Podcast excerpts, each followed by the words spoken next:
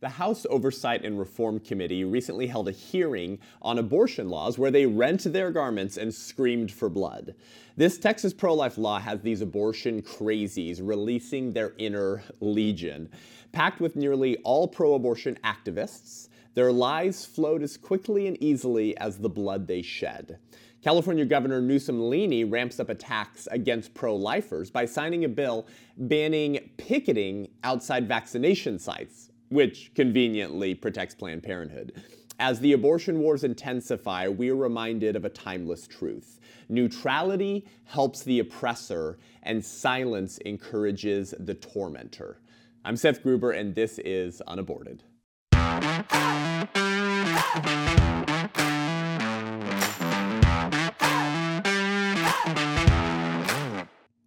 Welcome to the show today, guys. Thank you for tuning in. We're going to be doing um, two episodes again a week here. We had to take a little break. I was on the road very much, uh, had about 11 events in October, um, and so did not have time to do our normal two episodes a week, but we're back in full swing. Excited to have you back with us. Again, if you haven't given the show a rating and review yet, please do that. It really helps us reach more people. Um, we are living in a propitious moment. This is a Kairos moment, as the last week's episode was entitled. And we need people to be exposed to these ideas. And we want Christians who say they're pro life to actually get fired up to do something about it in their life. And that's so much about what this show is about. So help us reach more people and get the show more exposure by leaving us a rating and review. So on September 30th, the House Oversight and Reform Committee had a hearing on abortion where they had one or two pro life voices and then a bunch of abortion crazy hacks um, who unite to protect the sacrament of abortion. Uh, with a passion and commitment unlike any other political position that they will protect. Abortion really is the animating feature of the Democrat Party and this alternative religion of secular progressivism. And that was on full display in this House Oversight and Reform Committee hearing, of course, because Texas, Texas is saving babies. Probably 120 to 150 babies are being saved a day because of this heartbeat legislation that bans abortion when there's a detectable heartbeat at six weeks and deputizes private citizens to file civil lawsuits against those involved with, participating with, or assisting with an abortion not including the woman seeking the abortion, to abide by Texas's pre Roe v. Wade state law that enabled the case to stand in the first place. And we recently had a federal judge overrule a lower court judge who had tried to block the legislation. So this is all wonderful news, but of course it has the Democrats in frenzied excitement over uniting together to protect abortion. And yet, one of the most popular and repeated lies we hear in this hearing, and that has become increasingly popular in the in the reaction of the abortion industry and the Democrat Party to the Texas pro life law is that abortion is actually safer than childbirth. We've talked about this on the show before, but it's become increasingly popular because it enables them to castigate their political opponents as, as literally sacrificing pregnant women uh, on the altar of their pro life laws. That's sort of their claim. We've been hearing this claim a lot, but never more so in the past month that, that abortion is actually safer than childbirth for the mother. Now, of course, if you listen to the show and you're pro life, you're probably thinking, safe for whom, Seth? Safe for whom? Exactly, safe for whom? Not safe for the baby who is killed, of course. But this enables them to say pro life laws actually kill people and they harm the life and health of pregnant women who can't access abortion in Texas. Um, and so, therefore, uh, pro lifers and Republicans are racists because pro life laws disproportionately affect black America. You hear this talking point all the time, right? Because the minority population, specifically black America, obtain a disproportionate amount of abortions for the portion of the population they represent, that enables the Democrats to say that uh, we're actually racist for our pro life laws because we're killing black pregnant women, or they call them people because you can't assume gender anymore. We're killing black pregnant women who, uh, whose life and health is endangered because they can't access abortion. Okay, this is what we hear all the time, right? Now, obviously, this argument is irrelevant to the pro life position, isn't it? It's completely irrelevant to the pro life position because abortion is wrong even if killing the unborn is safer than delivering the unborn, right? Abortion is wrong even if it's safer to kill them than to deliver them because it's always wrong to intentionally kill innocent human beings. Even if childbirth were more dangerous than abortion, that wouldn't make abortion permissible because human beings have a natural right to life, period. And it doesn't matter that that child happens to be in the womb or dependent on their mother. Imagine arguing that, you know, actually killing your toddler, yeah, killing your toddler in her sleep is actually safer than raising her because, you know, there's so many dangers in this world. And so, you know, she might be harmed through those dangers. And so it's actually safer to kill your toddler in her sleep. And you'd be thinking, uh, what, Seth? right? What are you talking about? It's not safer to kill someone than it is to let them live. But you see, the only way that the Democrats can justify this form of argumentation is by doing what Hadley Arkes um, very very succinctly explains is the strategy of the pro abortion left, which is to filter out of sight any recognition of another human being bearing injuries that are fatal or bearing the injuries of choice. They have to filter out of sight any recognition of the human being in the womb. So, like all pro abortion arguments, their rhetoric merely assumes that the unborn child is not fully human or that somehow their existence doesn't matter. You see, they have to do that in order to make this argument in the first place, or else they would be forced to consistently apply that talking point this side of the womb by saying, yeah, killing your toddler in her sleep is safer than raising her because of all the dangers in this world. Doesn't make sense. But we're going to have our pro life OBGYN ninja, Dr. Brent Boles, on the show shortly here to fully and completely debunk this claim that the abortion industry's uh, that, that, that the abortion industry's embrace of this lie that abortion is safer than childbirth and what this reveals about their more sinister motives and character. But firstly, I want to play you two clips from this hearing that epitomize this lie um, and, and how smoothly they lie, right? Because when they lie, they speak their native language, right? This is what Christ says about some of the Pharisees, right? Uh, he says, even Satan masquerades as an angel of light. And so it shouldn't surprise us that, that those who do his work do so as well. And you're serving your real father, right? If you're a Christian, you understand this is a spiritual battle. And the people who defend abortion are doing the work of their father, Satan, who masquerades his evil as righteousness and compassion and love. So it shouldn't surprise us that the abortion industry's rhetoric always pitches their values, quote unquote, and their policies with false compassion to make themselves look like the loving one and their opponents as the evil ones. This trick is as old as time itself and goes right back to the garden when the serpent tells Eve that God's holding out on you. He's the evil one. Do it my way and your eyes shall be open. You'll get woke, right? So here's California Representative Jackie Speier um, sort of saying this, this first initial lie.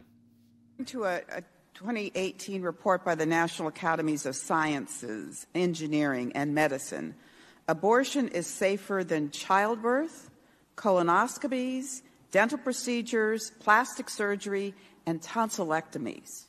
And yet, facilities that provide abortion care are more likely to be subjected to medically unnecessary, politically motivated regulations that only make it more difficult to provide abortion services. Have you encountered such targeted regulations of abortion providers where you practice? And if so, how has it affected you? Now, of course, this representative is from California, right? My my home state, the once great state of California. She is she is questioning Dr. Ghazaleh Moayedi, who's an abortionist from Texas, who you're going to hear from in just one second. But notice how they roll off this lie off their lips like it's the gospel truth. And of course, they they cite the science, right? They cite research, follow the science, as I'm trying to tell you for so long. Science is a sticker that they slap onto their bigotry to confuse the American polity and keep the pulpits in America silent, right? All the Nazi doctors claimed that what they were doing was scientific, okay? uh, the, the Tuskegee experiments were just, it was just following the science, right? And of course now being pro-abortion is just following the science. Well, obviously this is just bigotry masquerading as science, but she just says, oh yeah, report National Academy of Sciences, Engineering, and Medicine science, blah, blah, blah, blah, blah. Yep, abortion safer than childbirth, okay? And now here's Dr. Ghazaleh Moayedi, who's an abortionist in Texas, who's very disgruntled. She's very angry. Why? Because she's making less money slaughtering little humans right now because of the Texas law. Here's what she has to say about this lie as well. SB 8 has not only caused a near total abortion ban in Texas, it has made it extremely dangerous to be pregnant in Texas, where our maternal morbidity and mortality rate is already unconscionably high, especially for black women and pregnant people of color. Texas deserves better. I know firsthand that abortion saves lives. For the thousands of people I've cared for, abortion is a blessing. Abortion is an act of love. Abortion is freedom. We need federal protection now. We need laws that elevate science and evidence and recognize the dignity and autonomy of people accessing care. The Women's Health all righty. Well, let's welcome our pro life OBGYN ninja, Dr. Brent Boles, to the show uh, to discuss these lies. So, Dr. Brent, um, you know, this Texas law, it's made it so dangerous to be pregnant. Um, for for women and and uh, these pro life laws they're actually killing people of color, um, pregnant people of color because we can't assume their gender. Um, and so, you know what? You're just another cisgender white bigot who participates in systems of oppression, Dr. Brent, because you support pro life laws and you want to sacrifice pregnant people on the altar of your um, theocracy. Um, how do we begin to, to make sense of these lies that have become so par for the course? How does the abortion industry and the Democrats even, even manage to justify this claim that abortion is safer than childbirth? Because no one in the media has the courage, wisdom, or spine to challenge them. No one. No one challenges them. So they, like so many other things, they get away with saying whatever they want to say. Uh, there are two uh, definite avenues of falsehood they used in this uh, discussion. Um, first, we'll go with the doctor. That's the second one you you spoke about. Um, she's treating pregnancy like it's a disease. Wow. Pregnancy is not a disease, and abortion's not a cure. Abortion is a permanent, brutal solution to the temporary problem of an unplanned pregnancy. Um, and there are alternatives that they wish to ignore. Um, I've taken care of thousands of patients in my career. I've delivered somewhere between seven and 8,000 babies been involved in the prenatal care of tens of thousands of women who I didn't deliver. Um, it is not possible for her at her age to have seen thousands of women who would have died without a pregnancy termination. It, it's right. simply not possible um, because that just that doesn't happen. Um, you know, when you have to deliver a patient early because of blood pressure issues or diabetes or epilepsy or lupus or kidney disease or any of the number of things that can make a pregnancy more difficult, um, that's ending the pregnancy by delivering the baby, and that's called good obstetrics. That's right. ending the pregnancy by killing the baby, that, that's abortion, and it's not even health care. Um, and by the way, of course, Dr. Brent, we know, of course, that in these minority cases, super minority cases, right, Dr. Brent, where the woman's life or health, or life, let's go life, is on the line because of her pregnancy, um, delivering the baby early as the condition to save the mother's life is actually safer for the mother than an abortion would yes. be. Can you talk to that? When you reach the point where you're talking about terminating a pregnancy because the mother has high blood pressure or another illness like that, the mother's virtually always far enough along for that baby to live. And simply delivering the baby by inducing labor or by doing a C section is safer than killing the baby before you deliver it. They act as if abortion somehow eliminates the need to remove the baby's body from the mother's body. And there are two bodies involved, not one. Um, this isn't Star Trek. There is no transporter to do an emergency transport and remove the baby. It still has to be delivered, removed from the body by either vaginal delivery or by C section. And they, they act as if there's no reason for that. Here's the truth the only purpose of a late term abortion is to ensure that the baby's fully dead before fully delivered. And if you're really interested in doing things in the most safe manner for the mother, then you don't add the extra steps needed to ensure that the baby's dead before it's delivered if you're worried about the health of the mother. If the mother's health is in such serious danger, the last place in the world she needs to be cared for is a dirty abortion clinic that hasn't been inspected in 20 years, that doesn't have life support, doesn't have advanced cardiac life support, doesn't have um, anything, doesn't have a blood bank, doesn't have a lab, doesn't have consultants who can help with a sick patient. A patient whose life is in danger needs to be cared for in an, in a hospital. That's right. Where they have access to everything you need to save your life not an abortion clinic that sends you to the local Motel 6 to wait overnight while you labor. I mean, that, that's it's that's right. mind boggling that right. people aren't called out on this more. Right. Which, by the way, Dr. Brent, that's why, and for the listeners of the show, that's why you guys see the, the photos and coverage only from conservative groups of ambulances taking pregnant women who were injured in a botched abortion to a hospital because they don't have everything they need to care for that injured woman at the abortion facility, um, to your point. Um, but Dr. Brent, you know what they'll say. They'll say, well, Dr. Brent, that's just your opinion. Um, you know, you have your opinion, but I'm following the science, Dr. Brent. And these studies over here show that more women are, are endangered or hurt in the process of childbirth than they are through abortion. And so, and so the studies show abortion is safer than childbirth. Um, how do they attempt to make this claim that therefore then gets enshrined in pro abortion rhetoric in the Democrat Party um, so regularly? Well, uh, they lie. Um, simple two word answer. More complicated answer is this there's only one way to accurately compare the risk of death with childbirth to the risk of death with abortion, and that is to have full, accurate, and complete statistics and reporting on both instances from all 50 states. And hmm. such a data set does not exist in the United States of America. It does right. not. There is a there is a statistic that is tracked by the CDC called the maternal mortality rate, and that is defined as the number of women who die per every 100,000 live births in the United States. And that death is, a, is categorized as a maternal mortality if it occurs between the time when pregnancy test is positive and six weeks after the end of the pregnancy, whether that was a miscarriage, an abortion, a vaginal delivery, a C section six weeks later. Any woman's death who occurs in that period of time is included in the statistic for maternal mortality. Then you have to sort through are they in that because they had a car wreck on the way home from the hospital and died? Well, wow. yeah, they, they, that's a possibility. Are they in that because they were a victim of domestic violence and the husband mm. assaulted, the partner assaulted them and killed them? Yeah, that's included.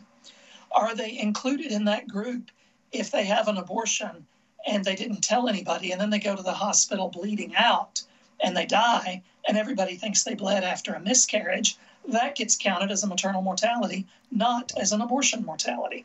So abortion mortalities have the potential to be double counted. But then abortion mortalities also are incompletely counted.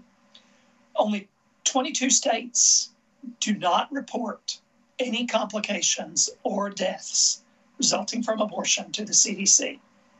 And those 22 states, less than half of the states in our country, perform nearly 60% of the abortions and have six, nearly 60% of the abortion clinics. So, more than half of the abortions in abortion clinics are in the minority of states that don't report anything.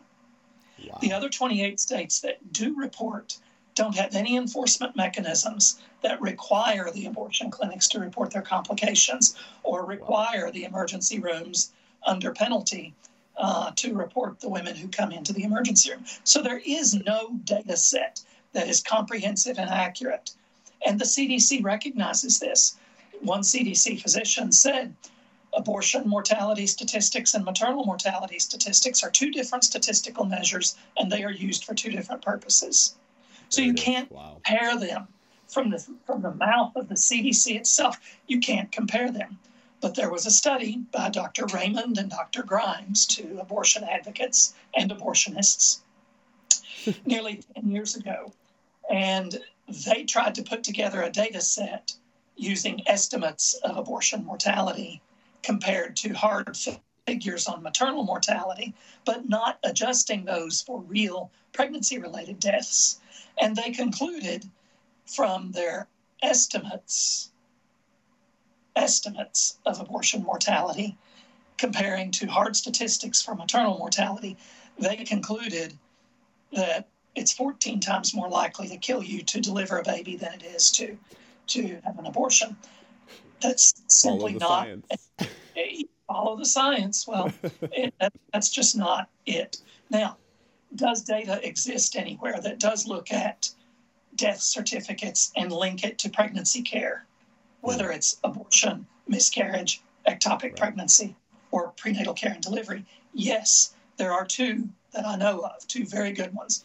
One is from California, surprisingly, where where California okay. Medicaid pays for abortion, but then right. California Medicaid also pays for all the post-abortive care. It pays for prenatal care. It pays for postpartum care. So the interested researcher has the ability to go into that database and look at how many women had issues after an abortion and how many women had issues with childbirth. Database has 170,000 women in it.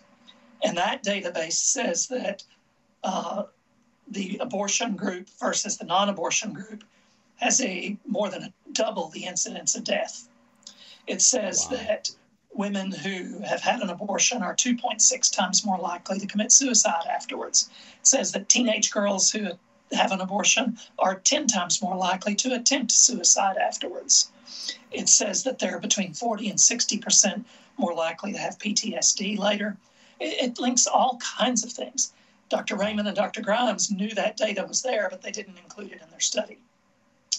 Then there was also a data set from Finland where medicine is socialized, single centralized uh, pay, so single payer, centralized socialized medicine with accurate tracking of statistics and without all the controversy about abortion that we have here. So there's not a political ideology behind it. When you look at death certificates for women in Finland and they analyzed millions of records, when you look at death certificates for women and you pick out the ones that had miscarriages, the ones that had ectopic pregnancies, the ones that had abortions, and the ones who had babies. Abortion is four times more likely to kill you than having a baby. and that's the best data set in the world. And that's wow. science published in a peer reviewed magazine and ignored by Dr. Raymond Grimes when they wrote yep. their paper and ignored by Representative Speier when she sat right. there and viewed her lies, ignored wow. by that abortionist who talks about abortion being a loving blessing that's yeah. personally saved the lives of thousands of women. I mean, right. you got to have on some pretty tall boots to walk through this stuff. Wow. Yep.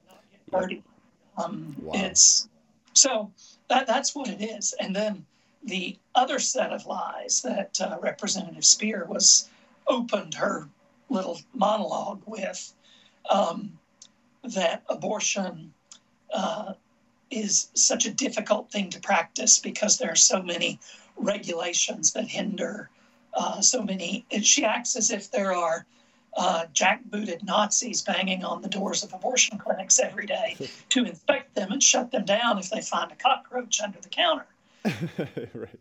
There, that, that just doesn't happen.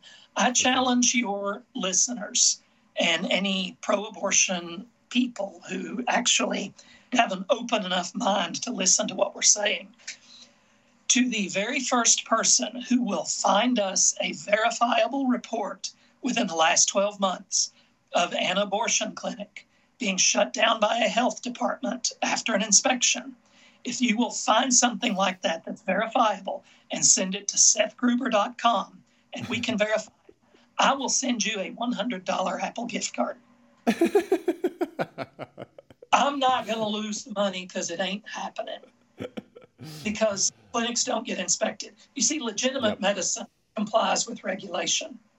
That's right. The abortion industry litigates to avoid compliance. That's right. In every example where laws have been passed by state legislatures to ensure the safety of women who are seeking abortion care by actually acting as if abortion is legitimate medicine and holding it to the same standards that legitimate medicine faces, they litigate and they usually win.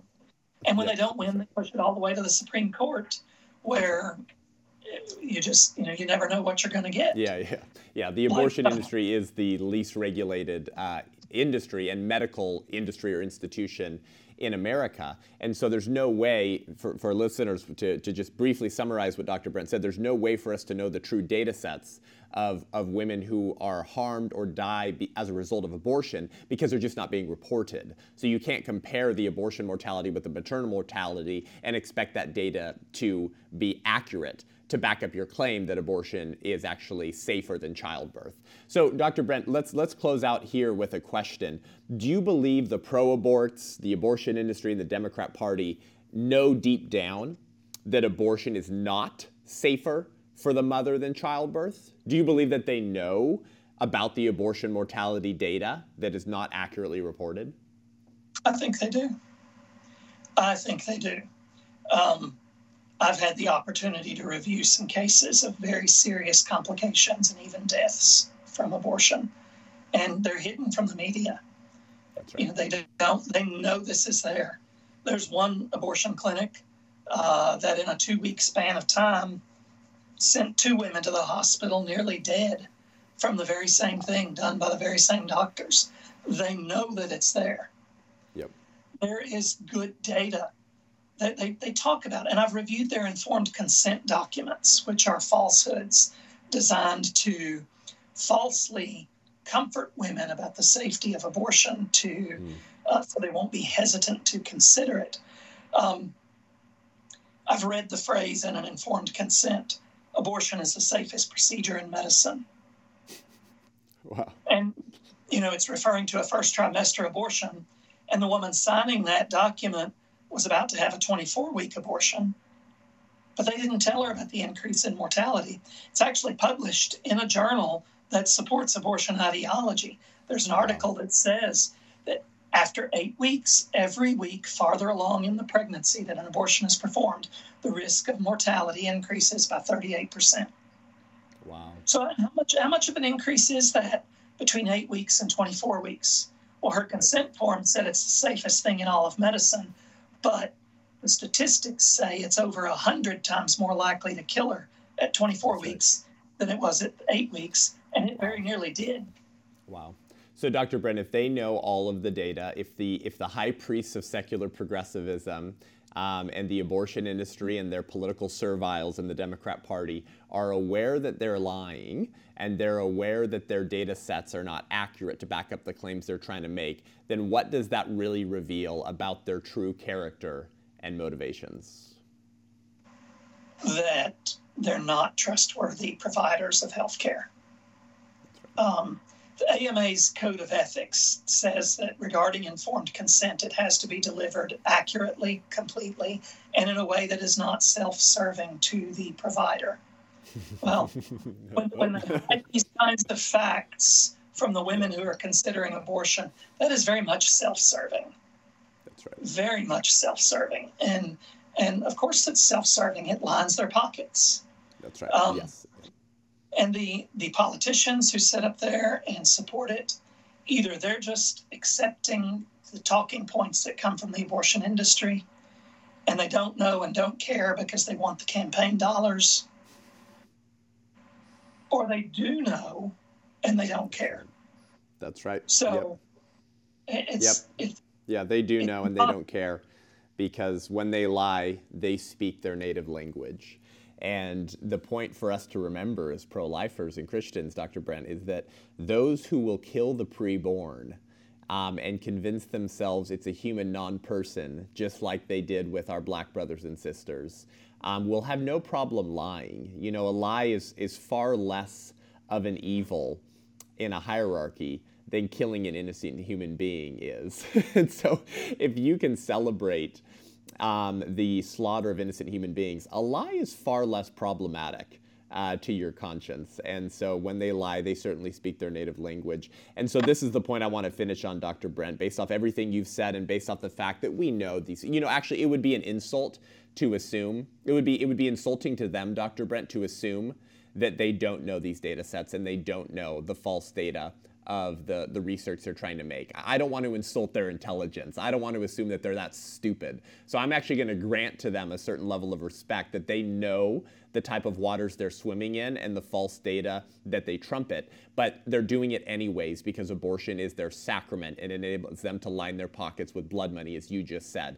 So, guys, for you listening to this conversation with Dr. Brent and I, I want to make this point to you. Uh, sometimes I'm critiqued um, Dr. Brent, of, of, of spending too much time on these types of conversations, right? Hey, Seth, why are you talking about, why are you trying to disprove that abortion is safer than childbirth? Because that's not the pro life argument. We shouldn't be arguing that no, no, no, it's not safer than childbirth. And, and actually, childbirth's safer for the mother. You see, Seth, you're focusing on the mother and not the child. Sometimes I'm critiqued of that by some pro lifers. Let me make my position very clear. I, I said it at the front of the show. Abortion would be still wrong and evil not to be illegal, even if abortion was safer for the mother than childbirth because it's always wrong to intentionally kill innocent human beings. Amen. My focus is on the rights of the child. However, when we expose this, Dr. Brent, it exposes to the moderates in our country, the squishy middle, who are persuadable in changing their minds, that the pro choice politicians they vote for and the abortion industry that they tacitly support they know about this data and they're willing to sacrifice the lives of pregnant women that they say they exist to care for and serve on the altar of abortion access. So not only does the preborn become a sacrifice, but the women who carry these children become a sacrifice on the altar of their ideology. And exposing that to the public, I think, is a worthwhile conversation to expose exactly the type of people that we're fighting against. It's very worthwhile. Um, and it's crucial. It's crucial that people know the truth. Um, there are two victims in every abortion the baby who always dies and the mother who's frequently damaged, who may not have pursued that course if she had been told the truth beforehand. So, exposing them for what they are and what they do is a very, very important part of what you're doing, Seth.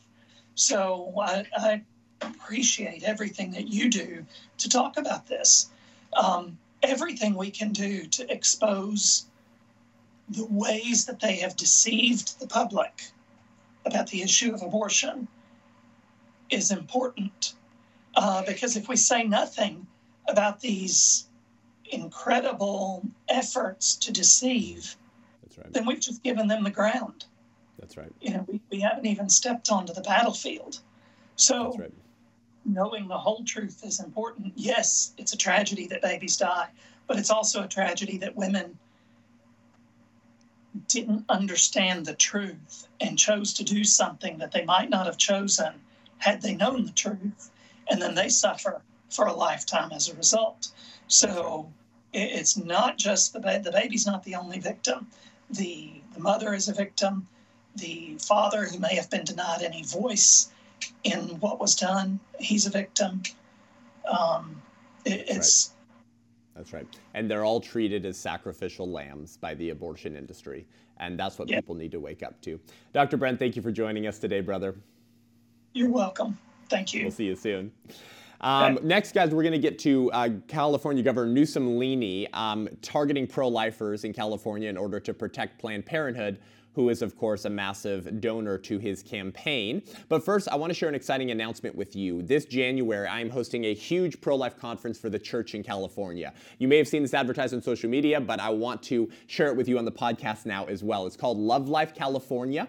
It will be held on January 29th at Calvary Chapel Chino Hills with Pastor Jack Hibbs. That's the last Saturday of January, and it's about a week after the 49th anniversary of Roe versus Wade when our Supreme Court found a new class of human beings that they denied personhood to and made it legal to kill and mistreat. You know, they say what happens in California doesn't stay in California, and unfortunately, that phrase has always been applied to wickedness. But I believe if the church wakes up in a united front to end abortion in California, that phrase will one day be applied to righteousness. That what happens in California for life will spread across the country as well. This is one of the most pro abortion states in the Republic. And if we can take back life here, not only can we definitely end abortion, but we can save the entire Republic because a country that doesn't get the right to life right will be doomed to get every other natural right wrong. And that government cannot be trusted to protect any other right that flows from that first and most important of all rights. So go to lovelifecalifornia.org, lovelifecalifornia.org.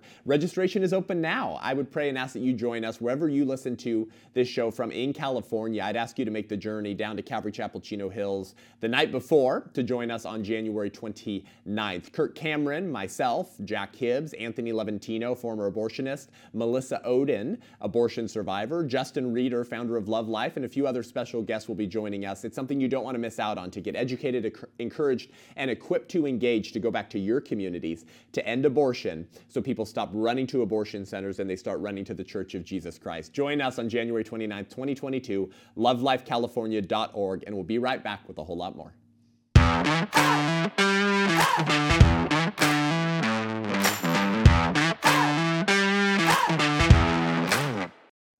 Welcome back to the show. So, I want to close out the show briefly here just to address this new law from Governor Newsolini that I want you to be aware of. Um, a pro life firm has just sued California for banning protests near vaccination sites. This bill, I believe, was signed on October 8th by Governor Newsom in California, who is going on an American Psycho revenge feast since those pesky conservatives tried to recall him, and now he's ramping up his attacks against his political opponents, who are all t- almost always typically the pro lifers first. According to the article, attorneys from a pro life nonprofit have filed a federal lawsuit to stop a new California law that prohibits protests and sharing information outside of any place that offers vaccines, including abortion centers, because Planned Parenthood provides vaccines. I'm sure that they, that was a uh, coincidence, right? I'm sure they just overlooked that. I'm sure that was accidental, right?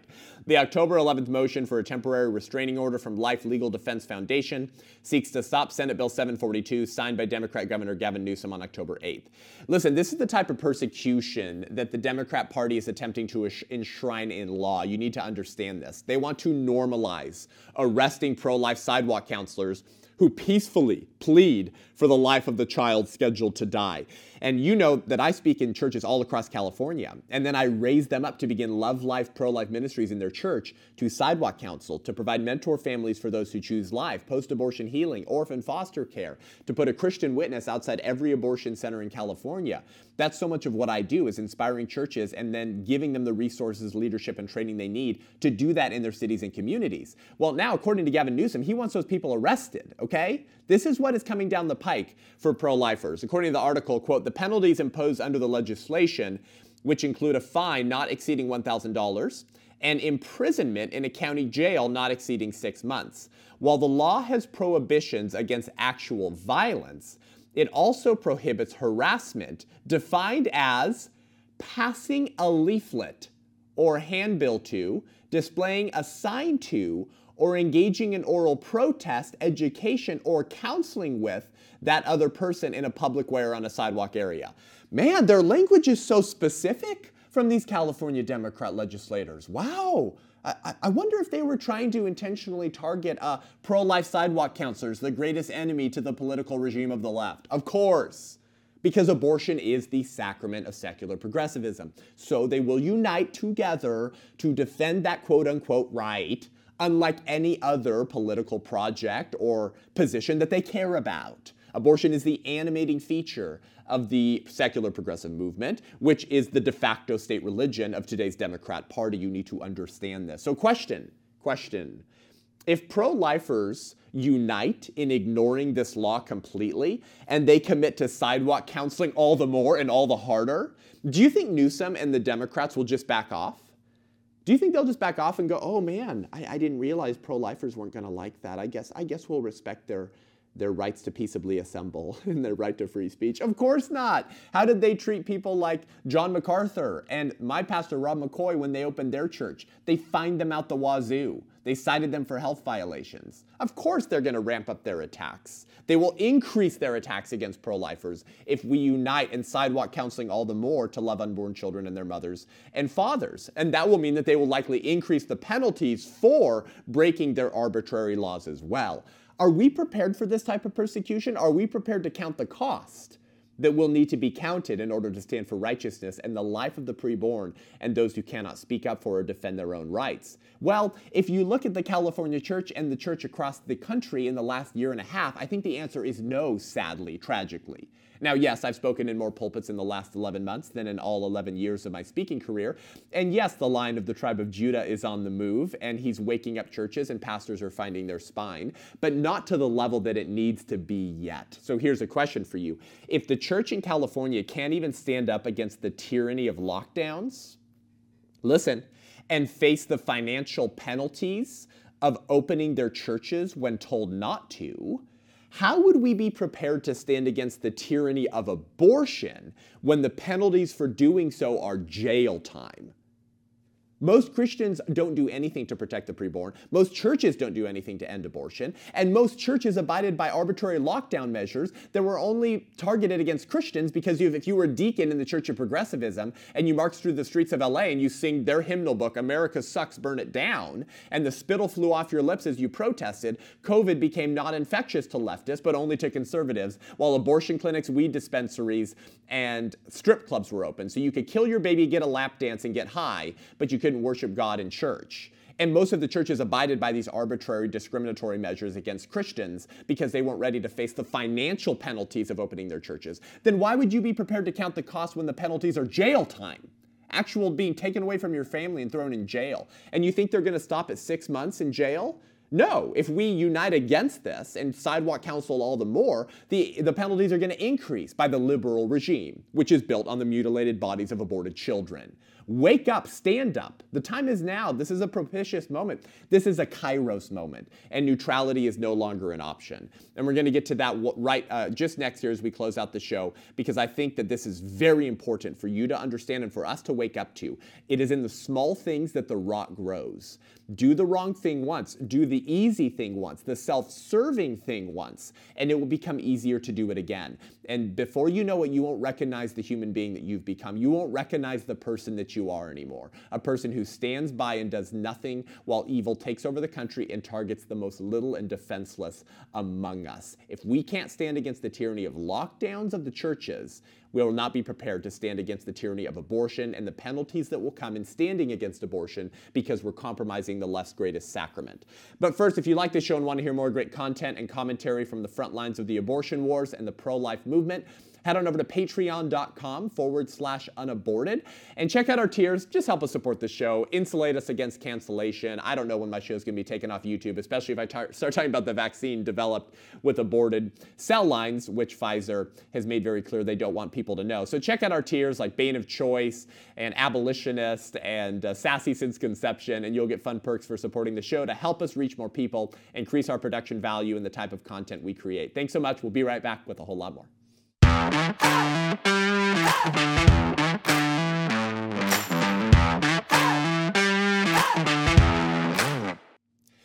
So let's finish with this uh, today. I believe that there are many lessons for us to learn from our history, right? You know the popular saying, those who forget their history are doomed to repeat it. And unfortunately, we seem to be doing that. And this is why the left has always been so intent on rewriting American history, castigating our history as evil, racist, with not a single thing good from it, um, in order to write the textbook of American of the American future. If the uh, young people and the posterity of the country don't know our history, not only will they be doomed to repeat it, but they'll be doomed to celebrate repeating it um, as just speaking truth to power. And that's exactly what we're seeing happening today. Um, but as the attacks against pro lifers are ramped up, and as the Democrat Party and the abortion industry continue to collude together to protect their greatest sacrament and target those who stand against the tyranny of abortion, which kills little humans in the womb, we need to recognize the moment that we're in, and we need to be prepared to count the cost to stand for righteousness against evil, to speak truth, to live not by lies, and to put truth above and beyond and before our own reputation, right, in the communities and, and our own comfort. We need to get comfortable with being uncomfortable. Um, and I think that if you, I think that you probably recognize that over the last year and a half, the moment that we're in, as we're being told that we have to jab 12 year olds um, that 12 year olds can charge abortions to their parents' insurance plans without parental knowledge or consent in California, uh, that you will be fired, that you'll be denied organ transplants and surgery that you need simply because you're not vaccinated, uh, even though you have natural immunity and you already had COVID, but now you can't get an organ transplant because you're an unwashed, dirty Republican rube. Uh, do you see how they're separating societies, um, our society along the vaccinated and the unvaccinated? You know, it's been said, uh, what's the difference between a golden, a yellow star and uh, a vaccine passport?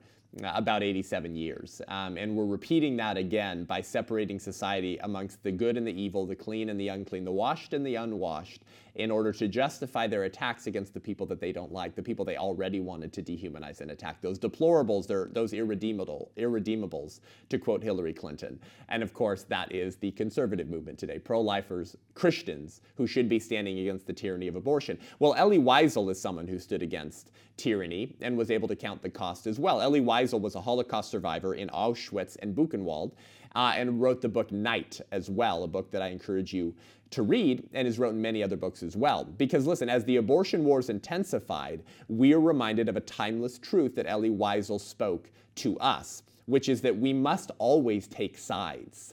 He said that neutrality helps the oppressor, never the victim. Silence encourages the tormentor, never the tormented. There is no such thing as moral neutrality on the killing of innocent human beings, do you see? Dietrich Bonhoeffer is attributed with saying, and said in many other ways explicitly, that silence in the face of evil is itself evil. Not to speak is to speak, not to act is to act. And God will not hold us guiltless. And we understand this, don't we? We castigate those in 1850s America who allowed slavery. And those who were silent, we actually accuse them and believe that they were helping the oppressors, right? That they were taking sides. Through their silence, they were approving of what was happening. So there's no such thing as neutrality on evils like abortion or the Holocaust or slavery. And abortion, of course, is the greatest human rights violation in human history and the greatest genocide in human history, with over 63 million children killed in America alone since 1973. We must always take sides. And here's the point if you don't, and you remain silent long enough, that will become your new norm, and you won't recognize the human being that you've become. If you can't stand against the arbitrary lockdown measures targeted against the church, you won't be able to stand against the tyranny of abortion when the penalties are jail time. And then, therefore, will you be prepared to stand against the tyranny of preaching the gospel if we ever reach that point in America? Or when it's declared that saying marriage is a union of one man and one woman is hate speech and your church is shut down, or maybe you're hauled off to prison because you're preaching through uh, the, the New Testament and what Christ and Paul says about marriage? Will you be prepared to stand against that tyranny? You always have to take sides. Silence only helps the oppressor and never the victim and those who are being oppressed. And if you don't exercise that moral muscle now, your moral muscles will atrophy and you won't have the inward strength of soul. You won't have the spiritual and moral fiber to be able to count the cost on behalf of the unborn, on behalf of truth, and on behalf of Christ to stand against this evil. This is a kairos moment. It's time to stand. Take Elie Wiesel's advice. Take Dietrich Bonhoeffer's advice. Take Proverbs 24 11's advice when it says to hold back those staggering towards slaughter. And if you say to God, God, we did not know about this, God says, that he who made your life know it, he who formed your heart sees it, and he will judge man according to what he has done. Meaning, don't tell me you didn't know. I knew you knew. I knew you knew, and you did nothing to fight the evil that you saw as little ones were staggering toward the slaughter, and you were told to remain silent because that's a political and scientific issue. Take that advice of Scripture, of our spiritual forefathers who stood against the tyranny of Holocaust, um, to apply that to our moment today, to stand now while we still can. For the attacks being ramped up against you as pro lifers will only increase by this regime, by Newsolini, by Nancy Pelosi, by Joe Biden, by Kamala Harris, by Xavier Becerra, and the entire liberal establishment who will rally to protect abortion unlike anything else. Wake up. The time to stand is now. Don't ask when, now. Don't ask who, the answer is you. Thanks so much for joining the show today. Head on over to iTunes, Spotify, YouTube. Give the show a rating and review. Let us know what you think. It really helps us reach more people. If you want to learn more and engage with me online, head on over to sethgruber.com to sign up for my newsletter, to see my speaking schedule, or to book me for an event as I am booking for 2022 already. Thanks so much for joining the show today. We'll see you next week. I'm Seth Gruber, and this is Unaborted.